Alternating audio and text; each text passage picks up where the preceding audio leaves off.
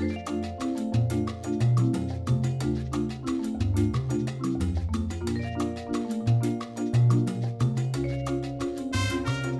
my name is Isabella Johnston, and today's tip of the week is about assessments. And my sh- my podcast is called The Intern Whisperer, and so I always share little tips for people that are in the HR space, OD space, organizational development, training and learning heads, all of those people. So, what will 2030 look like? Well, we need to be thinking about assessments and how we're using them to demonstrate knowledge, skills, and also experience. And there's a number of different ways that we can do this. We can use peer assessments like buddy teaching, we can use practical testing of skills, and it needs to be interactive and it has to be based on real life work.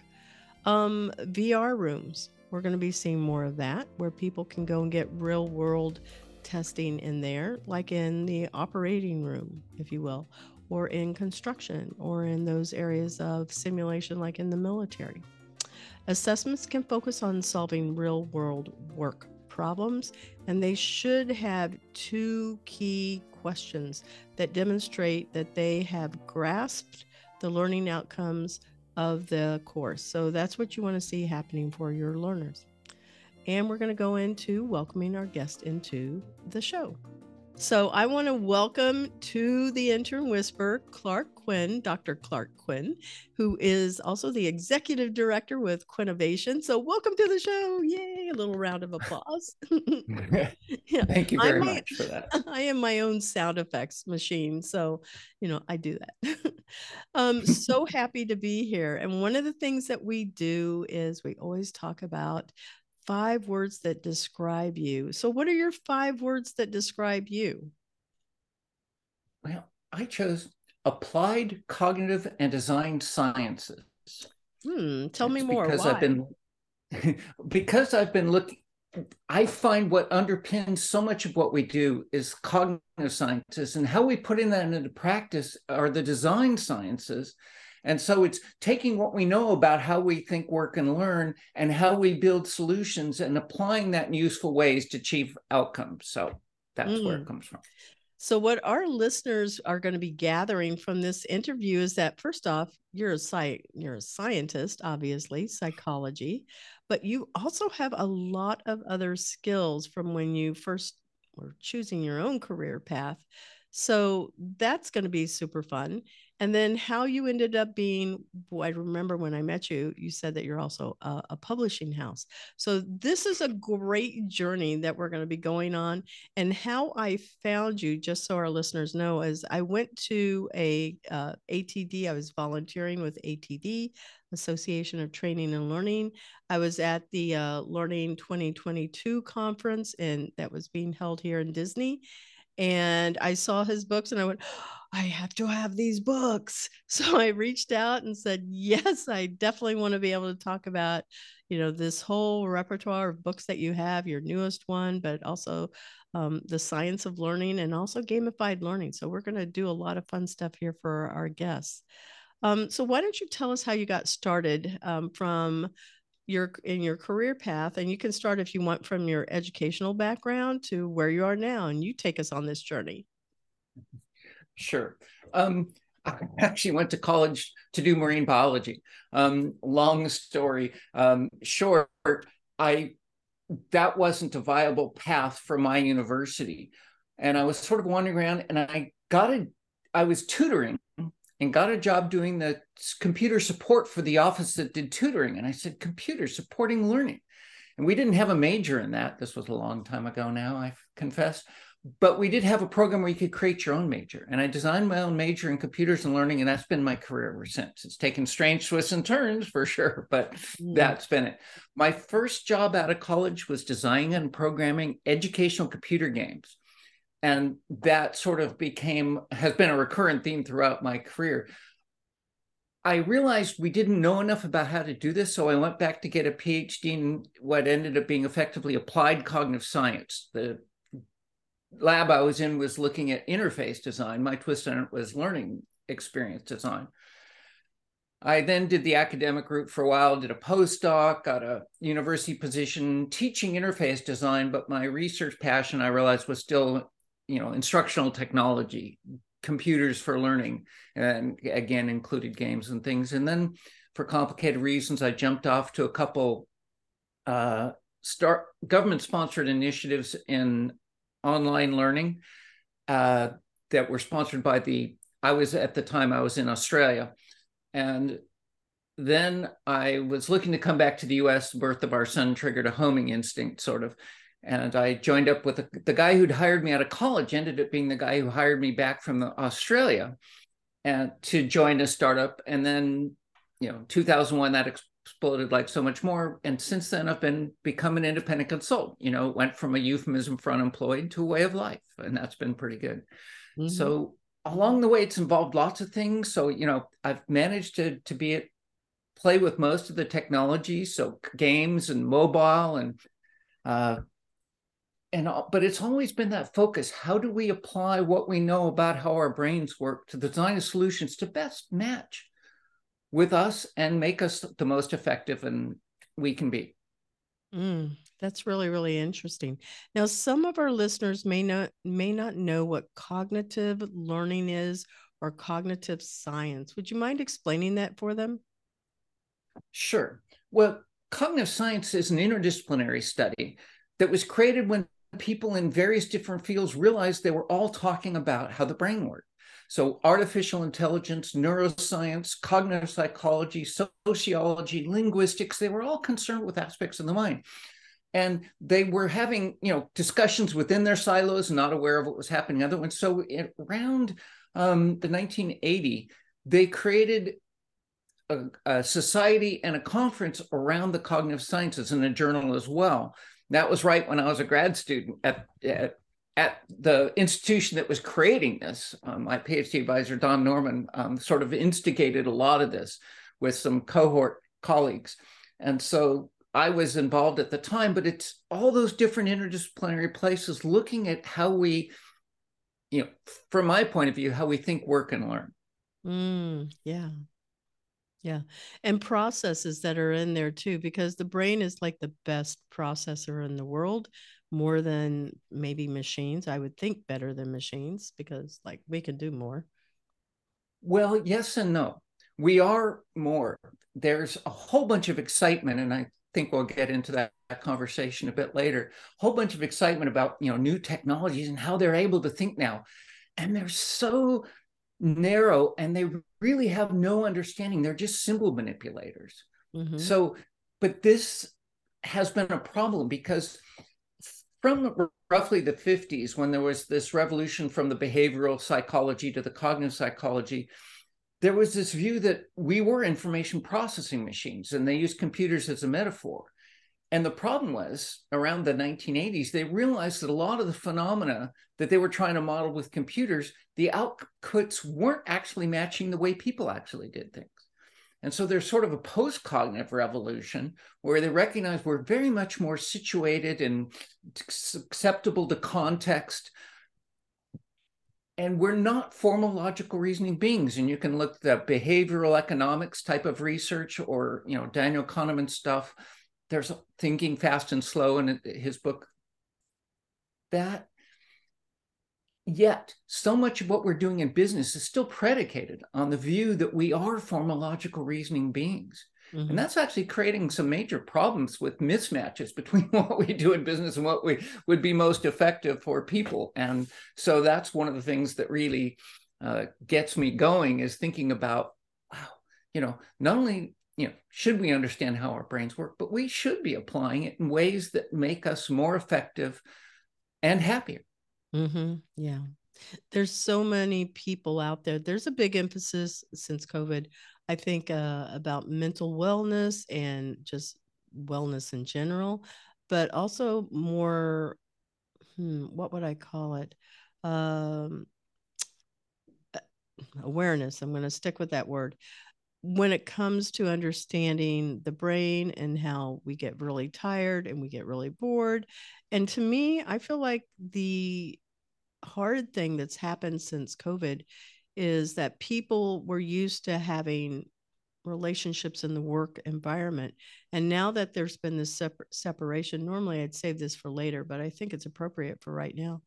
Is um, with with remote work, people to me, I felt like I was a prisoner in the house when I could not get out because I'm a very social person and I need to be around people. But those that are introverted processors and communicators, they were happy. I find that so hard to understand many times. Well, that's a fundamental uh, issue. And, you know, I'm much more an introvert. I've been working out of my house for the past couple decades. You know, I'd go out and fly to places. And if I didn't, big deal. So we're having a wonderful conversation through Zoom right now. Mm-hmm. And that's just fine for me. Um, you know, but I do understand being cooped up because I'm fortunate in that, you know, I've got a house with a yard and we can walk around the neighborhood and we're not jammed together. We're not in an apartment. And I have that you know freedom. So i'm greatly sympathetic to people who were cooped up and, and felt that let alone like you say people who thrive on social interaction my brother. Um, so i get it. And yet what we're finding is being flexible in accommodating people's differences in these ways mm-hmm. is really important. And there's a bunch of things that we believe that are wrong about these differences. There's a whole bunch of instruments that try and characterize these things in ways that are not scrutable scientifically, and then there are some that are. Mm-hmm. But it's pretty clear that you know. I hate to sort of make it a, a, continuum. Are you an introvert or an extrovert? It's really how well are you at being on your own, and how well are you working with others, um, which is uh, one of the few things I take well from from Gardner's work on um, the his different uh, views of different dimensions but nonetheless being flexible for pe- to support people in being working well together regardless of the situations they prefer becomes important. One of the things we saw in business was putting everybody into these you know working at long tables with little workstations and open a plan office that's the label and yet, when I went to a conference in Australia, they were to post that and they were recognizing that sometimes you are happy to be in that situation. Sometimes you need time alone. Sometimes you need to be in a small group meeting. And they started creating flexible workspaces. So it had some open plans, some special little booths, some special little meeting rooms. And that flexibility really supports you and me in mm-hmm. terms of our working plans instead of just one or the other. Mm-hmm, mm-hmm. Yeah, I agree with you. One of the things that I, I kind of feel like uh, now I'm in that ODHR space also, and I agree with you. There are some instruments out there for measuring, we'll call it personality type. Um, they will have some truth. Some of them are also kind of like a horoscope. So, you know, there's some truth in a horoscope to a certain level, but there's real science in others. No? Um, no, if you look at a horoscope, if and you can do this, go read somebody else's horoscope. Mm-hmm. It also sounds relevant. Um, mm-hmm. That's the trick, and that's what uh, you know. Uh, Myers and Briggs, Isabel Myers, and and her no, Myers Briggs, yeah, the mother and yeah, the daughter. but it was Isabel Briggs, I think, and her mother was Myers something. Anyways, I've got to. I I haven't got the names matched up, but that they made it up out of Jungian psychology and Jung made that up himself, his archetypes. They're not empirically verifiable. Mm-hmm. And then they had no training in psychometrics, and there was an independent analysis done of the psychometric validity, and it's not there. So, and that's true of so many of the proprietary instruments. There's one instrument that is scientifically valid. It's been done. It's no, you know, been known as the Big Five, and they've extended it to six with the Hexaco. Um, but it's done by academics. It doesn't have a whole bunch of materials created around it, a whole business created around it. It's not, and yet it's the only one that's really psychometrically valid. Um, and I was saying, you know, horoscopes really aren't. Um, they're written to give you general advice. And even if you go read other Myers Briggs or any of these other instruments, you'll find parts of yourself in there as well. Mm-hmm. And that's the trick. But um, I'm sorry, there are there's a whole rich literature about how these are bad that I don't really need to go into here. But I just recently recounted to somebody when I came back to the US and to build an adaptive learning platform, that was what I was leading the team to do, I got deeply into uh, psychometric independent differences in learning. I've looked at Jonassen and Grabowski. I've looked at Carroll's you know, human factor analysis. I looked deeply into this, and I can tell you with some authoritative grounding, without being a psychometrician, that there's a bunch of stuff you have to do to make it right, mm-hmm. and pretty much all of them don't stand up to it. Pretty much all the commercial things just don't stand up to that scrutiny when they are subjected to it. So tell me what your thoughts are about this because this is how I see the the one truth that comes out of Myers-Briggs and I learned all of that in my PhD courses also about Myers-Briggs, you know, it's not founded in real science. The the one thing that I think is very true is there's extroverted and there's introverted and it's more about how people process commune and they communicate. So one of the mm. things that I know about myself is I'm an extroverted processor. So to get my thoughts out there, I have to talk out loud. And sometimes it's like I might say something four or five times, whereas introverted processors and communicators, they think deeply inside of their head and then they're very slow to speak just because they've thought through everything in their head. So thoughts? I mean, I'm an introvert and I spout off the top of my head all the time. so, um, but if you look, so the, the, the big five were done without any theoretical basis. All they did was applied factor analysis, and they looked at all these dimensions and they created a bunch of things, and they came up with five dimensions that are psychometrically valid that don't have an empirical basis. But so it the acronym OCEAN captures it, and openness is the O, conscientiousness is the C, extroversion is the E. Uh, agreeableness is the A and neuroticism is the N. Yeah, but I, I, did a quick extroversion is one of those dimensions. So people do differ on how extroverted and introverted they are. That's that's clear and empirical. The extensions about processing of stuff, I haven't looked that deeply into it, but what does seem to be robust is that you know introverts can spend some time be sociable can talk off the top of their head but then they have to take time to recharge Mm-hmm. Whereas extroverts get energy from being out there. And this is the, mm-hmm. you know, mm-hmm. I, I, see this in my own family. Well, like I said, my brother is, you know, he gets energy from being with other people, whereas I need to recover from being with other people, even mm-hmm. though I enjoy it and get value from it. That is very true. And I know I spoke over you in that beginning, but I pulled it up really quick while you were explaining that. Now, is this is this particular ver- I don't know if you know this or not, so it's okay if you don't but the big five personality traits is what it's called. Do they have one that's a, a free version where people can see, take this little test? Interesting. Um, yeah, they, you know, this is all done by psychometric uh, personality psychologists um, as an academic endeavor. So they don't have a company around it. Everything they do is open source. Now, people have taken it and created online quizzes and they may have short circuit. It still has the flaws of many of these instruments in that it's self-report.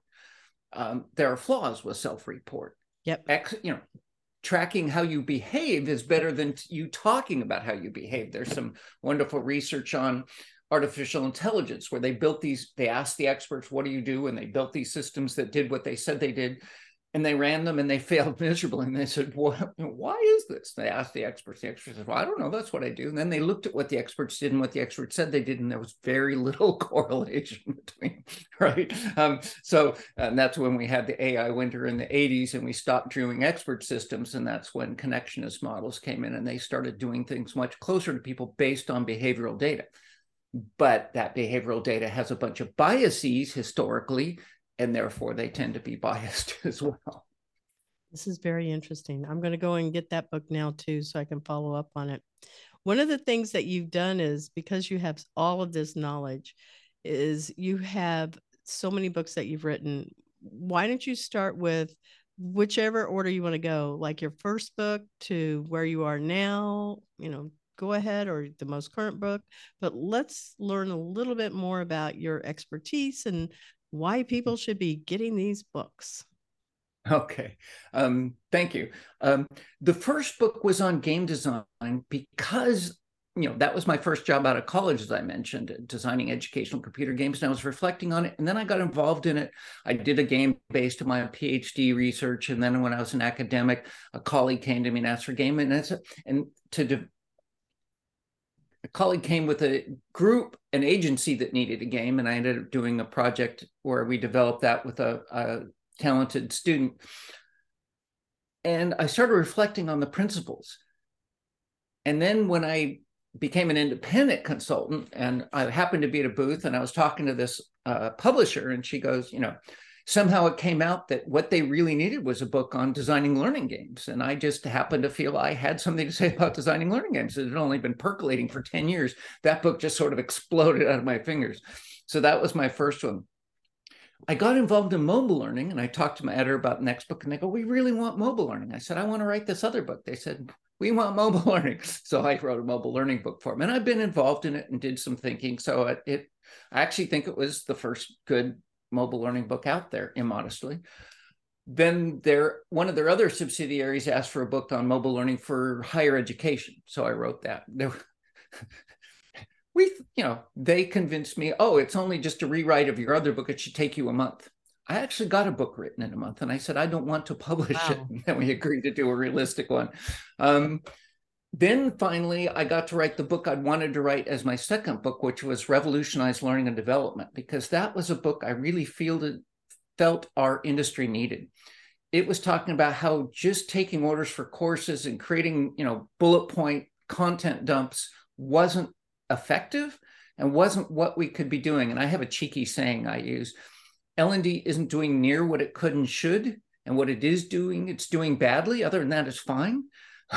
And this book tried to talk about both of those that you know we really needed to get to better learning design and we needed to go beyond designing learning looking performance support and actually facilitating informal learning uh, mm-hmm. i strongly believe that's an important role to go mm-hmm. uh, i finally was fed up with my publisher for complicated reasons and um, atd asked me to write a book on learning myths now i've been as you heard me just debunk sort of some, you know, personality tests and learning styles and things, they wanted a book about that. So I wrote one and they liked it and that got published. And that's been, um, a lot of people seem to find it really helpful to to wave in front of other people go no that's a myth see here um, what's the name of that format. book you mentioned uh, millennials goldfish and other training misconceptions oh interesting yeah I've actually got them all here. Um, it's got a really cute title. They did, I mean, cover. They did a really nice job of of the graphics with it. So it's this cute one here with oh, little yeah. digital goldfish. Yeah, super cute. Yeah, that's one of the myths: the attention span of the goldfish. And then they came back and they wanted a learning science book, and they'd originally talked to me about being the editor of one. Um, and compiling best, you know, chapters from best people, and I realized I do not want to herd cats. And they insisted they'd take care of it, but I just know. But then they came back and said, Would you just give us a sort of a Reader's Digest condensed version of Learning Science? So that was my second to most recent book, Learning Science for Instructional Designers.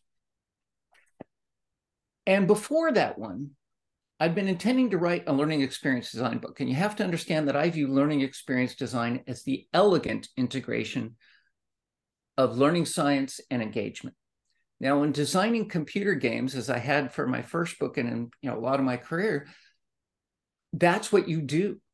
Mm-hmm. So now, when they'd ask for the learning science book, and there are other good learning science books out there as well, I said yes, but what about the engagement side?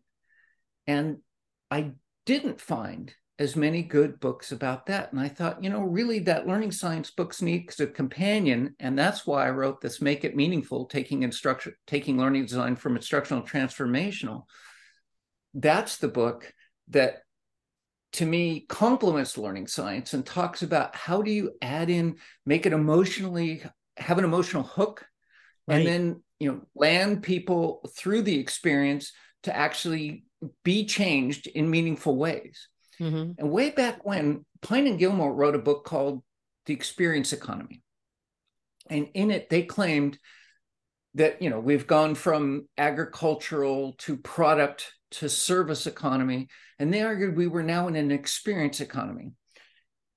eh, you know, we pay for experiences and, you know, like going to themed restaurants and things. But what they claimed was the next economy was what I really found intriguing was they claimed that the next economy would be the experience, uh, the transformation economy, where we pay for experiences that change us in ways we want or need to be changed. And I thought, you know, that's what we do in, in instructional design, at least. When we're on our game, we create transformative experiences that change people. And if we did that in a way that was emotionally fulfilling, and it's not trivial fun, it's what Seymour Papert termed hard fun. But when you do that, you really have an experience. And that was the premise of my first book, actually, in my academic research. I found an alignment between what makes effective education practice and what makes an engaging experience. And if you understand that alignment, you can reliably do this. Learning can and should be hard fun. And what I tried to do was write the companion book that talked about it, the emotional side, and then how do you have a design process that incorporates that in a meaningful way. Mm. That's very, very interesting. So, what is your newest book? that is it The that make it meaningful. It's about okay. that. Yeah. It's the complement to the learning sciences book. It's the together they should, you know, provide the basis for doing proper learning experience design. Hmm. Really, really that's really good stuff.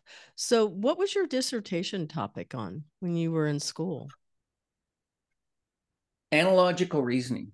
So I was interested in learning to learn and of the fundamental processes. And there's a strong belief that oh, how we learn is by analogy. We take structures that are familiar and import them. And sometimes we have to bring in other structures and combine them in ways. In fact, Rand Spiro talked about how he had to use a series of mental models to get people to where they really and truly integrated it. But we learn by analogy. And therefore, I thought maybe, you know, is analogical process, this fundamental process that goes on behind a lot of our cognition, could it be improved by training? So first I tested, I made a model of the different processes involved in analogy, and then I had people, um, and then I measured their performance on it. And then I took four of the six processes that I thought were actually amenable to training, and I tried some in training interventions and tested them again.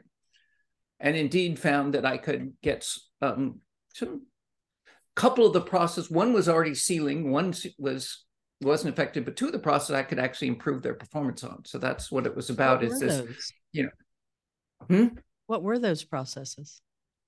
How oh gosh, you're asking me to go a long way back. Uh, that's okay. Um, I know it was a while back, but uh, what's interesting to me is um, is how I can see improvement by working across multi generational uh, coworkers and accelerating learning that takes place in that way. And I focus on six cognitive skills also of research, time management, problem solving, critical thinking, communication, which has four variables in there, and then creativity. Now, in the communication side, I feel like there's verbal skills, of course, right? Written skills, listening mm-hmm. skills, but then there's observation, which is where I really think that people pick up more in the empathy. If they don't have that, then they're really having to listen to you know how the voice is being used and it's very hard to see that in texting. So by working across generations and cultures for example you know pairing an intern and apprentice with you know your, yourself or myself i learn from them as much as they and that's really more of a peer and reverse mentoring um, that's taking place is where i can give them the deeper levels of well, this is what I've learned, and this is what I know, and this is what my experience has been. Where they may not have those years of experience, but it's the actual exchange of that information. And one of my PhD professors had also said people learn from storytelling. So I'm not sure if that's the same as what you're talking about with the analogies. So I, I threw a lot at you there. yeah, you did that, but that's fine. Um, actually, storytelling can spread into metaphor as well. So, and mm-hmm. the distinction in my mind between metaphor and analogy isn't as clear as some people seem to be able to to mentally uh, structure. The process is we turns out we're bad at generating analogies, but really good at using them. Stories actually are ways to communicate uh, analogy and more. So um, they use the familiar narrative structure, which facilitates interpretation, and our brains are wired to understand story. Um, so I do believe that we can improve people's ability to think, and there's demonstrable evidence of this in a variety of ways, like just being more systematic in your experimentation.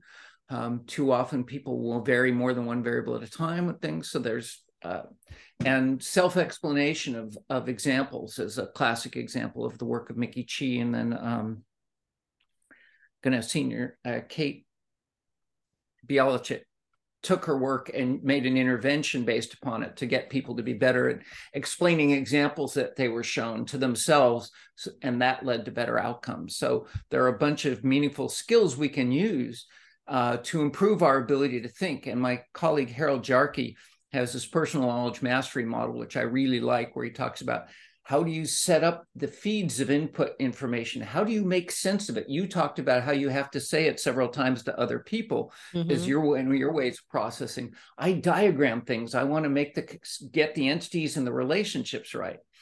And then finally um, the sharing. You put it out there in ways so other people can give you feedback and create a loop or even learn from it themselves. And mentoring in many ways is like that um, generations isn't turns out not to be a very useful way to frame it. Age difference does, but arbitrary boundaries turns out they're different for different people, and that, that really it's a continuum. And they could be really smart about technology, but my kids still come to me for help. So it's not so much the age; it's the individual. Mm. But nonetheless, having different knowledge and having a basis upon which to exchange and interact is really powerful and valuable. Um, you look at uh, Keith Sawyer's Group Genius or Steven Johnson's Where Good Ideas Come From document how research has shown that it's not the person going away and coming back with a genius insight, it's that creative friction that generates new insights over time. And so those conversations are such critical. And my late friend Jay Cross used to say stem cells, uh, conversations are the stem cells of innovation. Oh, that's deep. I like that. That would work for me. So we are going to take just a brief little break here. And we're going to come back to the second half of the show. There's some stuff that we still haven't finished from the first half, but we will be back.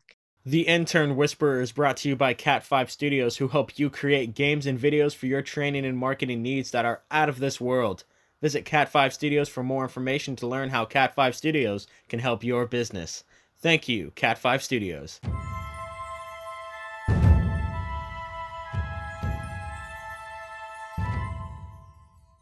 We're back to the second half of the show. We want to say thank you to our sponsor, Cat5 Studios, so much. And we're back here again with Dr. Clark Quinn to be able to learn more about him. And he's been talking quite a bit about um, what it is that his background has been focused on, as well as his career path. Um, we did talk about some of your um, books earlier, and I'd like to make sure that we revisit your new one that's out make it meaningful, taking learning design from instructional to transformational. Um, why did you write this book? The,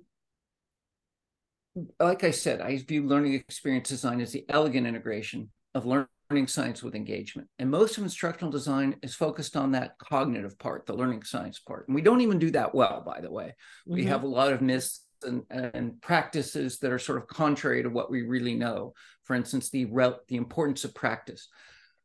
But the other side, engagement, we do a lot of things, and I didn't put engagement in the title for a specific reason. My colleague Charles Jennings said, you know, people are doing a lot of trivial stuff about engagement. Uh, you know, they're doing, you know, click to see more. That's more engaging, right? And everything is video. That'll be more engaging. And a bunch of sort of trivial stuff. And that's not really what we're talking about. But when you get deeply into it, when you find out why it's important, what and help learners understand the what's in it for me, we don't do that very well in our instruction. Mm. And even a colleague who gets this showed me a syllabus, and I realized at point out you don't say anywhere why this is important. You just say that it is important. Help them understand why. And he goes, "You're right. Oh, thank you for giving me a whole bunch of new work to do." Um, but that's that's what this book is is to do is to help get that other side, that emotional side. And we have evidence that it leads to better learning outcomes. And yet we don't focus on it. We do trivial stuff instead of deep stuff. And what I want to do is articulate what that deep stuff was, how you do it, what are some tips and tricks, and then how do you bake it systematically into your learning design so that it's it's intrinsically engaging and mm. therefore more effective. You know that's that's very true. So I'm going to use an example of something that I do. Um, I was playing regular games, you know, apps on my phone because it was uh, really good for stress relief. But I found that I was wanting to buy things to have more coins to be competitive. I'm extremely competitive, is what I know about myself. So I am also self motivated. I don't have to compete against it. It helps if I'm competing against somebody else, but I also want to do my personal best. So I decided I needed to get away from those entertainment type games and move into um, what is uh, Duolingo. And I made a goal to be conversational, to be more conversational than I was in Spanish by the end of the year. And and I did that. It says like I'm 19, 20% though. I'm 20% uh, conversational. And I really can understand more of what they're saying if they talk slowly still but i put it on fast. So i play these little um, motivational games within myself to with the goal and the milestone of being able to understand what people say in the grocery store line. Like that's how i i play these games. So to me duolingo is um, an educational game. It has changed my behavior but it's also because i chose to change my behavior so there's a difference between choosing to change the behavior and then what you mentioned in the beginning of the show, it was, I believe you were saying it's more about repetition of how people learn, doing something over and over and over again, which I think people have the the you know what is the word I'm looking for? The um, intelligence span of the goldfish, going back to your other book. So, uh, because everything has to go so fast for them, but it's truly through the slowing down and the repetition is where real learning takes place, is what I'm understanding. Mm-hmm. Yes, and so I say learning, natural learning is action and reflection. Mm-hmm. So when we're doing something, we act and we reflect on it. It's not just repetition. You have to reflect on, elaborate it, deepen it. Mm-hmm. That suggests that instruction, good instruction, should be designed action and guided reflection. So you get learners doing things and then you scaffold the reflection around it. Now, motivation plays a big role. If you're not motivated, it doesn't stick. And we don't do a good job of motivating our learners to help them understand why they should care. Now, I do worry a little bit about gamification actually maybe fair bit um, because you're self-motivated. But think of the you know relatively unmotivated learner that put into a gamified thing they can compete for points but they're not in the top 10%. Mm hmm does that therefore increase their motivation or does it not particularly if they're not a self-motivated person? That's to me is a is a big issue. And so I prefer tapping into that interest you talked about. You were self motivated, you wanted to acquire language. My daughter has done a bunch of Duolingo, and yet I tried it and it didn't work for me. Uh, I was trying in a language I learned when I was young because my mom was German, mm. and I tried to resurrect the German I'd learned. And it did res- reactivate that, but all the new words I learned, and I studied for months before I went to a conference in Germany, and and none of those words stuck Mm. um, it just, it, I wasn't using them in context. Now, this was several years ago. So, you know, when we were still traveling, right? Now we're traveling again. But it just, I was only learning the vocabulary. I really wasn't learning them to use them in natural ways. And your games, if they're conversational and you're actually listening to snippets of conversation, trying to understand it, that's much more natural. That's going to have a higher transfer. But yes, um, the right practice. Now, um, uh, Robert Bjork calls it uh, desirable difficulty, and Anders Ericsson talked about deliberate practice. But you have to be doing the right thing for you at the next level. And Duolingo is actually good at that. They stream it up, they have it all sequenced so that you work your way up, and it gets mm-hmm. more and more complex. That's but that's hard to do and you need to make it the right level of challenge you need to reactivate it over time and you need to be given the right feedback too often we see you got it wrong. Mm-hmm. Why? What was wrong about my choice? Or you got it right, but Mm-hmm. no feedback. It's really important. And then we, most of our mistakes aren't random. There is some randomness in our architecture. So we randomly do things a little differently. It was better, we'd get rewarded, and gradually over time, we'd learn new things. But most of our mistakes are patterned. They're made from bringing in the wrong models that guide us to do things. You should have specific feedback. You should, first of all, make the alternatives of the right answer, those ways that people do go wrong. And then you should address those specific reasons why they're wrong. Mm-hmm. um, so uh, I, I was having this conversation with somebody else recently. I'm on I'm co-director, in addition to Quinnovation, I'm co-director of the Learning Development Accelerator, which is a small society for evidence-based learning and development. And I'm chief learning strategist for Upside Learning, uh, uh, custom content development house. And I was talking with them about unpacking learning, and it just gets, you know, at the surface level, is this. Ah, but it turns out there's nuances when you get here. And oh, there's nuances when you get here. But having practice and the right feedback is arguably the most important thing we can do to improve the learning we're creating for others. So that goes back to my my theory of communication and having four variables in there. When I work with people, um, one of the things everybody to me, I'm going to take a couple steps back so you know a little more about me. I teach Sunday school, three year olds, hmm. and I'm used to the whys, why, why, why, why, why, why, why. And when I started teaching adult learners, I felt that my adult learners were the same as a three year old on the inside. I need to always make sure, just like what you said earlier, is explain why, tell them why. And that means everything. So, regardless of their age, regardless of how smart or maybe limited they may be, I always find that it's best to say, so let's talk about why I'm saying to do this and where are the benefits and the challenges in this. When I slow down and I teach that way to everybody in my company, the results go off the charts. Always. I get the outcomes that I'm looking for, which is basically make shit happen. I'm not supposed to say that, but like make stuff happen. Well, absolutely. And Uh, I ran a workshop and I designed this exercise. And afterwards, people were going, I saw in the, why did he do this exercise?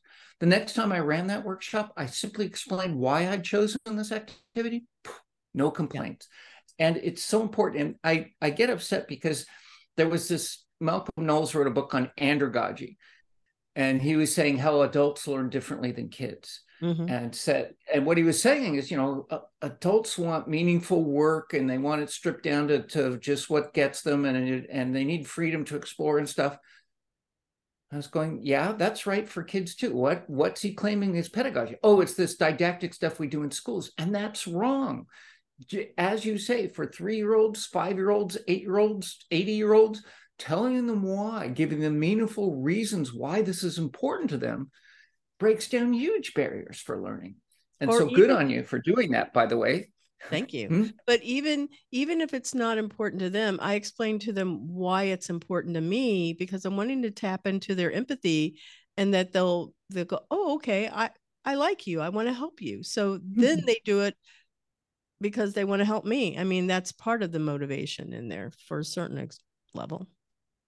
Well, yeah. Although, you know, if you look at uh, and Ryan's self determination theory, which is to me a really good theory on motivation. They talk about three elements autonomy, mastery, and relatedness. And I want to be have the autonomy to pursue the goals I believe are important. I want support to be able to master them and succeed. And I want to be with people who I care about who also care about the same thing. So you're tapping into relatedness. But they uh, made a sort of dimension of levels of motivation and sort of you know guilt or I should was you know is better than I'm apathetic, mm-hmm. but not as good as you know I want to do this because it helps me or you know the best is intrinsic curiosity. I'm really curious about this, but that you can't really engineer because different people care about different things. But I argue, and that's one of the things in the the Make It Meaningful book, is that we can tap into why they should care. And I will bet there is a reason they should care about what you're teaching, not just to be nice to you, but you wouldn't be presenting it to them unless there was a reason it was of value to them. That's true. And how That's do you make true. that manifest to them? Mm-hmm. Yeah.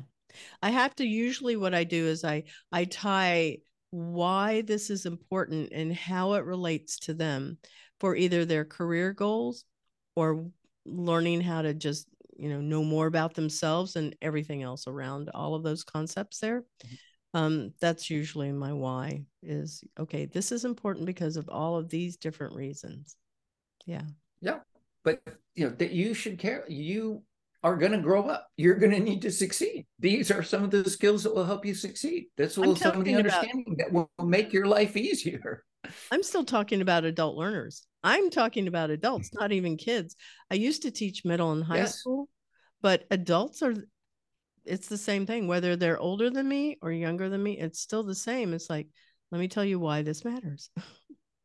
our cognitive architecture is the same. It's, you know, change the only our working memory capacity increases and the experience we can draw upon increases, but how we learn is still strengthening the connections between neural patterns. Mm-hmm. And it's relational. And so what we, I think, which is why you need practice because yes, but you need why you need practice is to activate those patterns and strengthen their link. And those patterns involved with uh, understanding a situation and making the right decision. Mm-hmm. So, yeah. So I'm going to go into something that we haven't even touched on chat gpt it's you know the latest thing out there now one of the ethical dilemmas that came up and i find this super interesting is in the office. We were still talking about it. And for our listeners that may not know what it is, it's this new AI driven um, platform where you can give it a topic and it will write you five paragraph, five chapters, whatever it is that you're looking for. You can say, Oh, I want it to be in Snoop Dogg's uh, language, the way that he talks, his, his streets talk. And it can write for you. What the dilemma was is all of us have grown up learning how to do research, whether it was the old card catalogs way back in the day or doing a Google search now, and you're still having to take all of the research and compile it to be able to make it sound like either one voice if you're working in a team or make it sound cohesive if you pull from different uh, sources, right? So the generations that will grow up with this aren't going to know how to do research so that's a problem. And they will just go, oh, well, let's just use this the way it is. Uh, there's a reason they shouldn't do that. Yeah. So I recently, uh, uh, a while ago, I wrote, co-wrote an article on AI for learning with uh, Markus Bernhardt, who's the uh, chief innovation officer, I think, for Obrizum, an AI and education company. Recently, in fact, just this week, we came out with a, an update on that addressing specifically G- chat gpt and the reason is is because chat gpt is a conversation engine. It knows how to communicate and it can communicate in different and flexible ways but it is not a knowledge engine. The knowledge it's based on is the internet. Mm-hmm. and the internet has a whole bunch of bad or not necessarily bad may have some bad stuff too but it has just some wrong stuff. Learning styles for instance still shows up right? It has so, opinions. So when you ask it to do things for you, to to write stuff, it can write stuff that's wrong. Mm-hmm. And one of the in our earlier article, one of the things about AI is it needs a good content base. It doesn't know anything.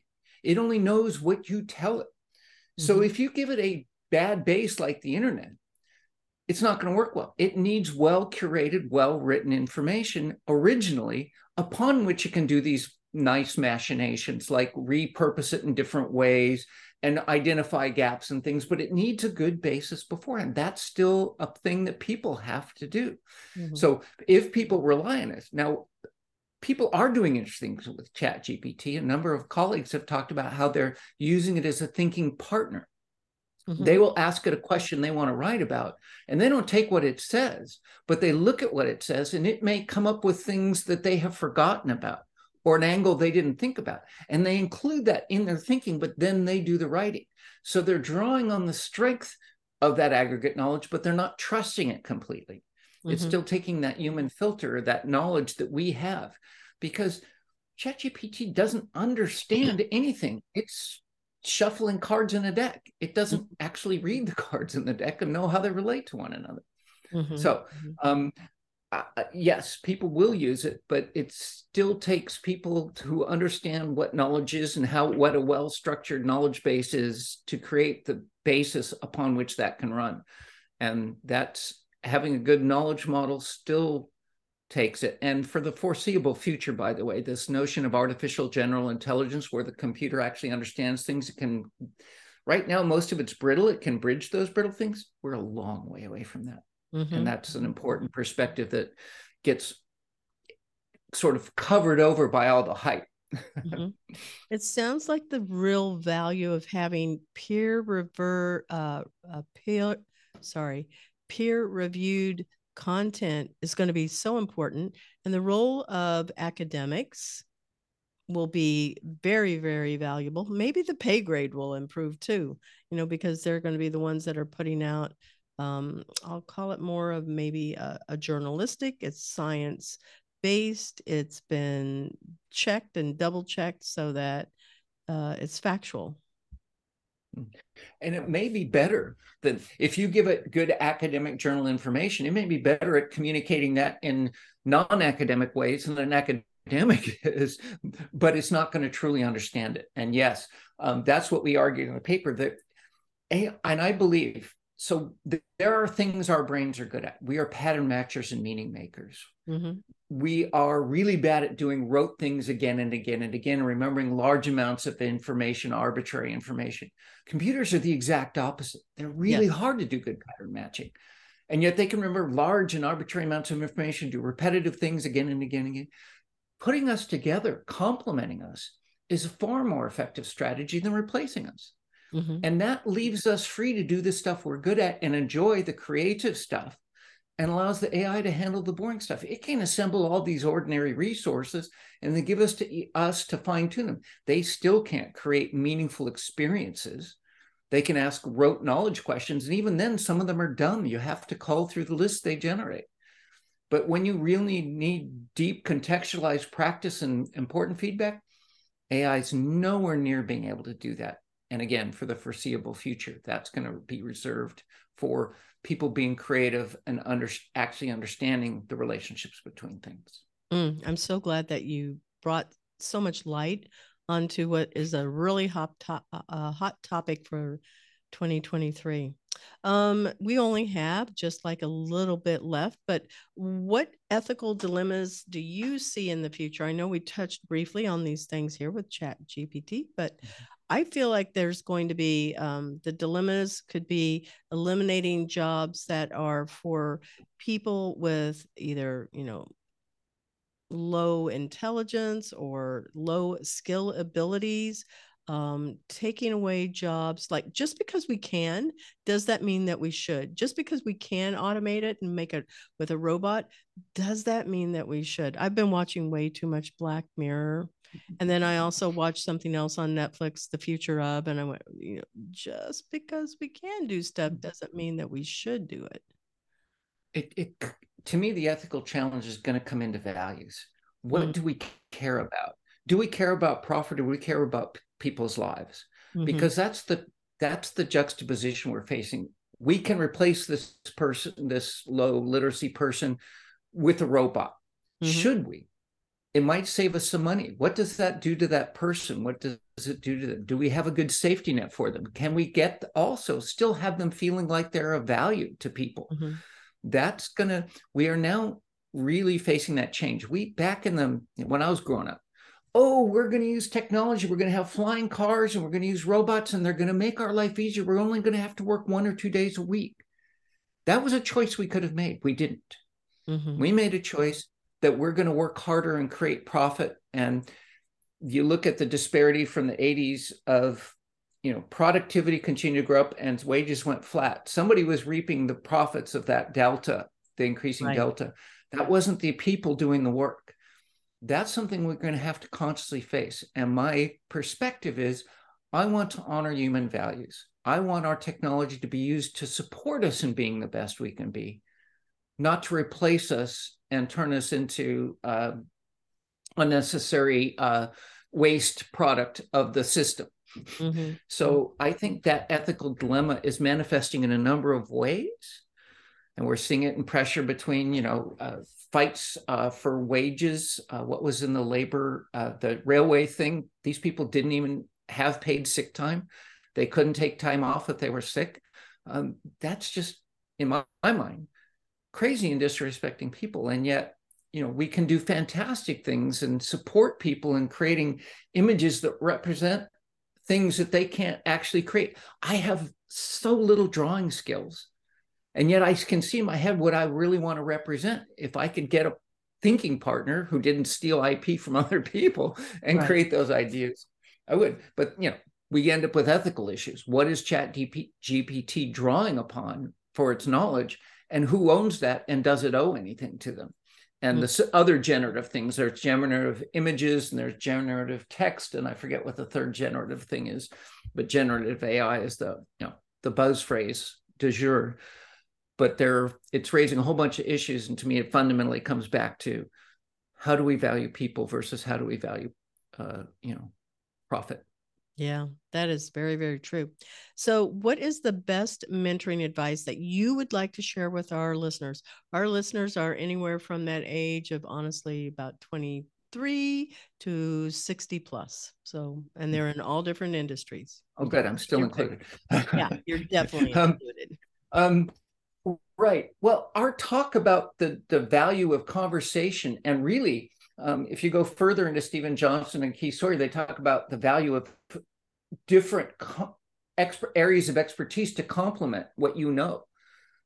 So the first piece of advice is to find, make sure you're getting mentors who are, you know, have your best, a good mentor has your best interests at heart, is interested in developing you, but has complementary areas of interest to expand you in that area that you would like to be. So be selective in your mentors. And then the second thing was give back. Mm. I've been so lucky to have such good mentors. I feel extremely obligated to share what I've learned, um, and you know, and continue to advance it as well um, through dialogues with people like you. Wonderful, thank you. Um, mm-hmm. That, but that's such a um, important component. Is I've been the benefit. How you know? How do other people get a benefit of that? I have to give back too. So make it a virtuous cycle. Oh, I love that. That's really that's beautiful. That's a great way to end. How can people find you? You know, if you would be so kind as to share your website. Um, I know on LinkedIn, but definitely say the name so that people can uh, find you if you have a, a Twitter handle or whatever that you might use. Sure. Um, I'm at quinnovation.com is my site. From there, you'll find a link. I have a blog where I think out loud, um, learnlets.com. Uh, I'm on Twitter and LinkedIn as Quinnovator. Um, that's my sort of handle. I'm also on uh, Mastodon uh, as Quinnovator as well. Um, it's just sort of Quinnovation. I'm the Quinnovator. Um, and so those are the major ways. Also go to the Learning Development Accelerator, LD Accelerator, and um, UpsideLearning.com are two organizations that I'm also involved in. Um, all of that uh, the major ways to find me. I am making a note of a couple of those things so we can add that into uh, our notes. Now, I want to just in the email I sent you. yes, it is. I'll, I'll, go back there. Thank you for the reminder too. Um, it has been delightful having you here. I look forward to reading your books and being able to share um, more about them. Also, on even in my own writings on my own blog page well, the company blog page for sure. And I'm going to take a lot of what you've said in here as uh, good content and, and be sure to use you as the backlink for, for driving traffic to you because, like, you need to be. I haven't finished my dissertation. So this is like, I'm going, okay, check this box. I want him to be on my panel. So, yeah, when I get reviewed. anyway, thank you so much, Clark. It's just been delightful to have you here. Well, thank you, Isabella. It's been a pleasure. And uh, uh, thanks to all your audience for listening. And I wish you all the best. Thank you. Thank you to our video and editing sponsor, Cat5 Studios. We want to thank our production and editing editor, Josue Gonzalez, and our music by Sophie Lloyd. Visit Employers for Change at www.e4c.tech to learn how you can create real diversity and inclusion culture while scaling your people for the future. Thank you for supporting the Intern Whisper by subscribing to our show on Podbean and following us on our Employers for Change YouTube and Facebook channels. Visit Employers for Change at www.e4c.tech to learn how you can create real diversity and inclusion culture while scaling your people for the future. Thank you for supporting the Intern Whisper by subscribing to us on Podbean, or you can find our video on our Employers for Change YouTube and Facebook channels, or you can stream from your favorite podcast channel.